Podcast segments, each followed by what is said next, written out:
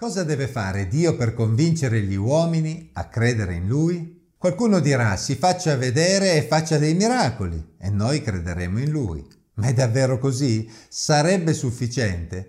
Analizzando il modo in cui Giovanni Battista era stato trattato e il modo in cui i suoi contemporanei stavano trattando Gesù stesso, Gesù arriva ad una conclusione piuttosto amara. Ne parliamo in questo venticinquesimo episodio del Vangelo di Matteo.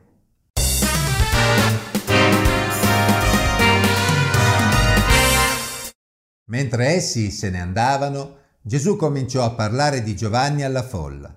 Che cosa andaste a vedere nel deserto?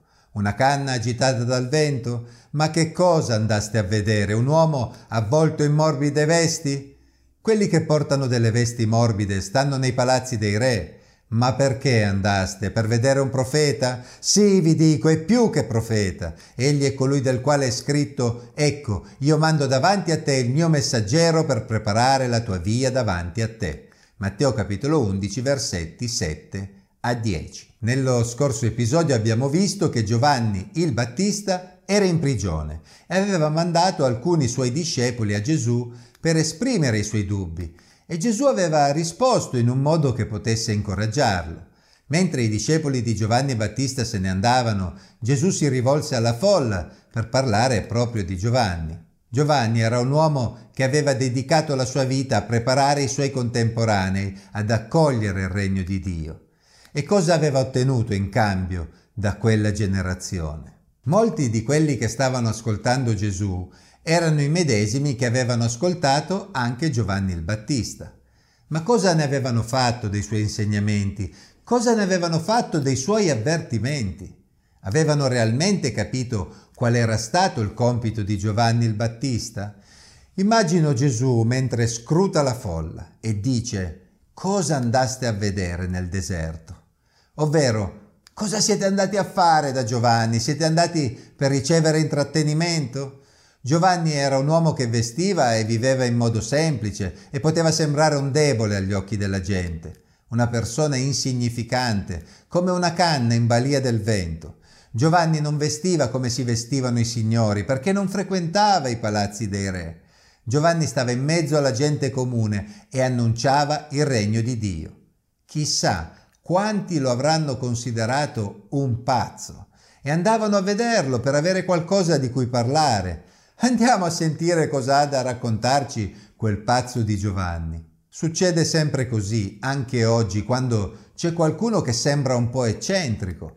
La gente non lo prende sul serio, ma va a vederlo e ad ascoltarlo per curiosità. Forse in mezzo a quella folla c'era qualcuno che aveva capito che Giovanni era un profeta, ma avevano compreso il suo messaggio, avevano compreso la necessità di ravvedersi in vista del regno dei cieli. Gesù cita un brano di Isaia 40 per descrivere Giovanni, un brano che abbiamo già letto nel capitolo 3 di Matteo. Se andate a vedere, il contesto di quel brano in Isaia si riferiva ai tempi di ristoro e ricostruzione per Israele dopo l'esilio a Babilonia. Dio aveva annunciato un tempo in cui sarebbe venuto a salvare e confortare il suo popolo e avrebbe mandato araldi davanti a sé ad annunciare la sua venuta.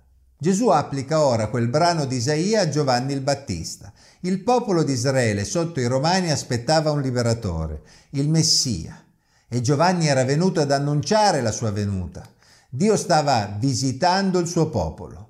Preparare la via del Signore, raddrizzare i suoi sentieri, sono espressioni che indicano un pentimento, un ritorno a Dio. Giovanni aveva fatto quello che un po' tutti i profeti avevano fatto prima di lui, insistendo sulla necessità di tornare a Dio, di ravvedersi, di cambiare le proprie vite per prepararsi ad incontrarlo. Dopo l'esilio a Babilonia, Israele aveva ricominciato un percorso con Dio.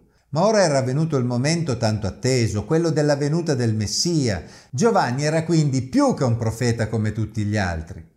Era colui che doveva preparare il popolo ad incontrare Gesù, ad incontrare il suo Messia, ad incontrare colui che avrebbe cambiato la storia del popolo di Israele e dell'intera umanità una volta per sempre. Insomma, quella folla intorno a Gesù stava vivendo tempi unici nella storia dell'umanità, ma Gesù rilevava che essi non se ne stavano rendendo conto. Non avevano capito davvero cosa aveva fatto Giovanni e non stavano comprendendo davvero chi era Gesù e cosa avrebbe fatto per loro. Gesù proseguì il suo dire in questo modo. In verità, io vi dico che fra i nati di donna non è sorto nessuno maggiore di Giovanni il Battista. Eppure il più piccolo nel regno dei cieli è più grande di lui. Matteo capitolo 11 versetti 11 e 12. Gesù ribadisce l'importanza del ministero di Giovanni, al punto da affermare che tra gli esseri umani non era sorto nessuno maggiore di Giovanni il Battista. Infatti ciò che Giovanni aveva fatto era irripetibile. Ora si entrava in una nuova fase dello sviluppo del regno di Dio. Il Messia era lì, in mezzo a loro, e quel regno dei cieli di cui aveva parlato Giovanni cominciava a manifestarsi concretamente. Il messaggio di Giovanni era fondamentale perché preparava le persone ad entrare nel regno dei cieli. Gesù pronunciò una frase che può sembrare strana, ma in realtà esprime un concetto molto semplice. Anche il minimo nel mondo a venire, anche il più piccolo, anche il meno importante nel regno dei cieli, sarebbe stato più grande del maggiore in questo mondo. Ovvero, il mondo a venire è straordinario ed ognuno deve anelare ad entrarvi, poveri o ricchi, deboli o potenti, famosi o sconosciuti, qualunque sia stato il nostro ruolo in questo mondo. Ciò che saremo nel regno dei cieli sarà comunque qualcosa di più grande, qualcosa che varrà la pena. Ma cosa stava realmente accadendo? Le persone stavano approfittando dell'opportunità offerta da Giovanni, stavano approfittando del fatto che il Messia era proprio lì, in mezzo a loro. Gesù prosegue in questo modo. Dai giorni di Giovanni il Battista fino a ora, il regno dei cieli è preso a forza e i violenti se ne impadroniscono.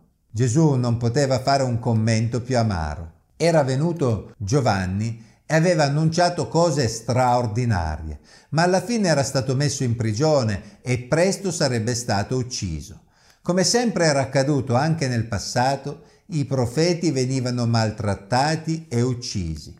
Questo stava accadendo non solo con Giovanni, ma anche con Gesù. Infatti la frase dei giorni di Giovanni Battista fino ad ora include ovviamente anche Gesù, include il Messia, Gesù aveva appena detto che entrare nel regno dei cieli era la cosa più grande che un essere umano potesse fare, ma fino a quel momento il regno dei cieli non era stato preso sul serio. La società rimaneva in mano ai violenti, come il caso di Giovanni il Battista dimostrava, e i capi religiosi, coloro che dovevano essere di aiuto alla gente per entrare nel regno dei cieli, impedivano invece alla gente di farlo con il loro atteggiamento ostile nei confronti di Giovanni e nei confronti di Gesù. Essi si comportavano come fossero i padroni del regno dei cieli, come se ne avessero le chiavi e invece rischiavano proprio di starne fuori, disprezzando di fatto il regno dei cieli che veniva offerto loro e maltrattando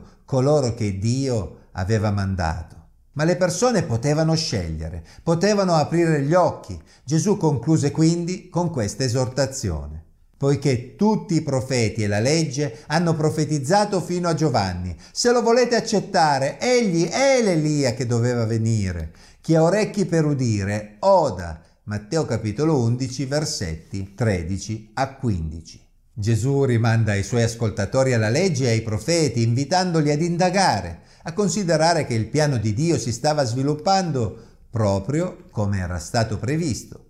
Giovanni costituiva un punto di svolta nella storia. Potevano accettare il suo messaggio e quindi accettare anche Gesù come Messia e seguirlo in vista del regno dei cieli. Parlando dell'Elia che doveva venire, Gesù si sta riferendo ad una profezia che troviamo in Malachia 4, versetto 5. Ecco io vi mando il profeta Elia, prima che venga il giorno del Signore, giorno grande e terribile. Come leggeremo anche in Matteo capitolo 17, versetto 10, c'era proprio un'aspettativa in Israele di un profeta Elia che sarebbe venuto prima del giorno del Signore, in cui Dio avrebbe giudicato l'umanità e ristabilito il suo regno. Riparleremo di questo quando ci arriveremo. Ovviamente Gesù non stava dicendo che Giovanni era eh, la reincarnazione di Elia, un insegnamento estraneo all'ebraismo e anche al cristianesimo. Stava però dicendo che Giovanni è quel personaggio che anticipava la venuta del regno di Dio. Stava dicendo alle persone, ehi, sveglia! Quel Giovanni che ora si trova in prigione non è un fallito qualunque, è proprio colui che ha preparato la via al Messia.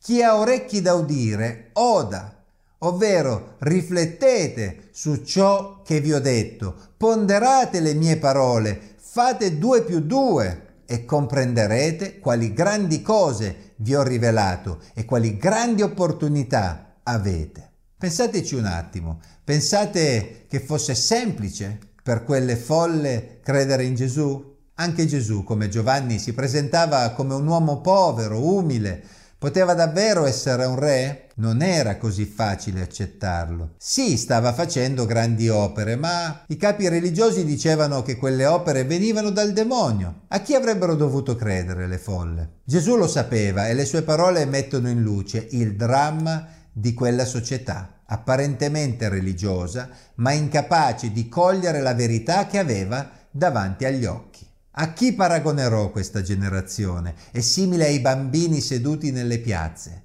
che gridano ai loro compagni e dicono vi abbiamo suonato il flauto e non avete ballato, abbiamo cantato dei lamenti e non avete pianto. Difatti è venuto Giovanni che non mangia e non beve e dicono ha un demonio. È venuto il figlio dell'uomo che mangia e beve e dicono ecco un mangione e un beone, un amico dei pubblicani e dei peccatori ma la sapienza è stata giustificata dalle sue opere. Matteo capitolo 11, versetti 16 a 19. È una conclusione amara, vero? Gesù si rende conto che gran parte di quella folla che lo stava ascoltando, gran parte di quella generazione, non avrebbe colto l'occasione di entrare nel regno di Dio. Citando un proverbio popolare, Gesù mette in luce il fatto che tutto e il contrario di tutto non sarebbe bastato a convincere chi non voleva credere in lui. Giovanni aveva svolto una vita ascetica, solitaria, semplice, dedicata alla predicazione, era stato criticato e disprezzato da molti. Gesù, al contrario, stava in mezzo alla gente, partecipava anche ai loro conviti, alle loro feste. Ma anche questo non andava bene ai religiosi del suo tempo. Insomma, come si dice, non c'è peggior sordo di chi non vuole ascoltare. Sarebbero state le sue opere a rendergli giustizia. Ma quanti sarebbero stati in grado di riconoscerle? Come ci siamo chiesti all'inizio, cosa deve fare Dio per convincere gli uomini a credere in Lui? Giovanni era stato rifiutato e maltrattato. Lo stesso avrebbero fatto con Gesù. Pensate davvero che se Gesù apparisse di nuovo, ora, in mezzo a noi, e si mostrasse, la gente crederebbe? Troverebbero sicuramente qualche spiegazione alternativa. Qualcuno direbbe che è stata un'allucinazione di gruppo, qualcuno penserebbe ad un trucco tecnologico, all'opera di un illusionista. Credetemi, non siamo tanto diversi dalla generazione che non ha saputo riconoscere Gesù. Se non vogliamo credere, troveremo sempre delle spiegazioni alternative che ci soddisfino. Ma ciò che Gesù ha fatto, le sue opere, i suoi insegnamenti, la sua morte e la sua risurrezione hanno cambiato i suoi discepoli per sempre, dando vita ad un movimento che dura da duemila anni. Le cose che Gesù ha fatto sono a disposizione di tutti, fatti storici che possono essere indagati e possono portarci a riconoscere che Gesù è proprio colui che diceva di essere. Oppure possiamo ignorarlo, fare spallucce, fare finta che non sia successo niente e continuare a rifiutare il regno di Dio. La palla è nel nostro campo. Chi ha orecchi da udire, oda. Ciao a tutti, alla prossima.